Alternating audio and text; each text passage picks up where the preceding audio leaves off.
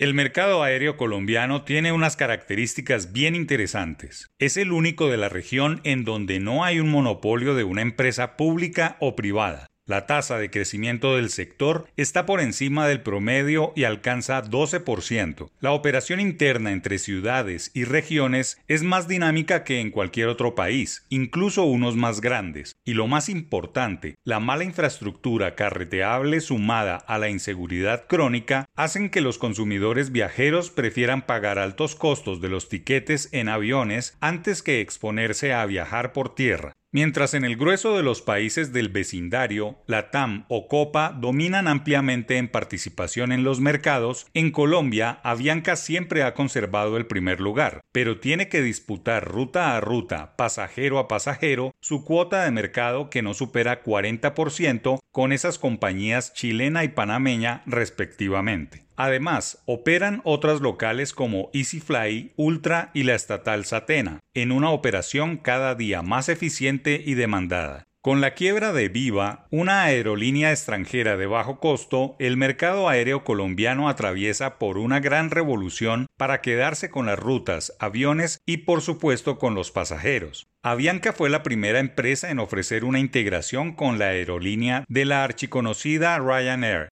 a la jugada reaccionó la TAM haciendo una propuesta similar y como colofón de las movidas aeronáuticas para pisar más fuerte en el mercado local apareció JetSmart, otra empresa chilena que quiere a Viva y puso a disposición del gobierno nacional la posibilidad de identificar oportunidades con el fin de abrir rutas domésticas, planteamiento hecho a la aeronáutica civil encargada de organizar todas esas movidas. La pelea es por morder un mercado que mueve más de 35 millones de pasajeros y unas 900 mil toneladas de carga, un negocio muy interesante en un país que supera los 50 millones de potenciales usuarios. De esos casi 35 millones de pasajeros, 25 millones corresponden a pasajeros nacionales y los otros 10 millones a viajeros internacionales. El fenómeno es muy interesante porque crece casi que exponencialmente. No es sino mirar lo que está pasando en los aeropuertos. Desde Bogotá se movilizan unos 22 millones de viajeros, de Medellín 8 millones y Cali unos 5 millones cada año, sumando viajeros nacionales e internacionales, además de ciudades como Cartagena, Barranquilla y Bucaramanga, que son cada vez más atractivas y demandan más servicios aéreos. Y hay otra particularidad que hace de Colombia un mercado más sólido y prometedor en el futuro. Reabiertas las relaciones con Venezuela, son muchos los venezolanos que viven en Colombia que demandarán rutas desde Colombia a Caracas, que seguramente tendrá nuevos competidores. Otra cosa adicional, ya hay distintas rutas que no pasan por Bogotá y departamentos que han adquirido mercado propio como es Montería, Santa Marta, Ibagué o Popayán.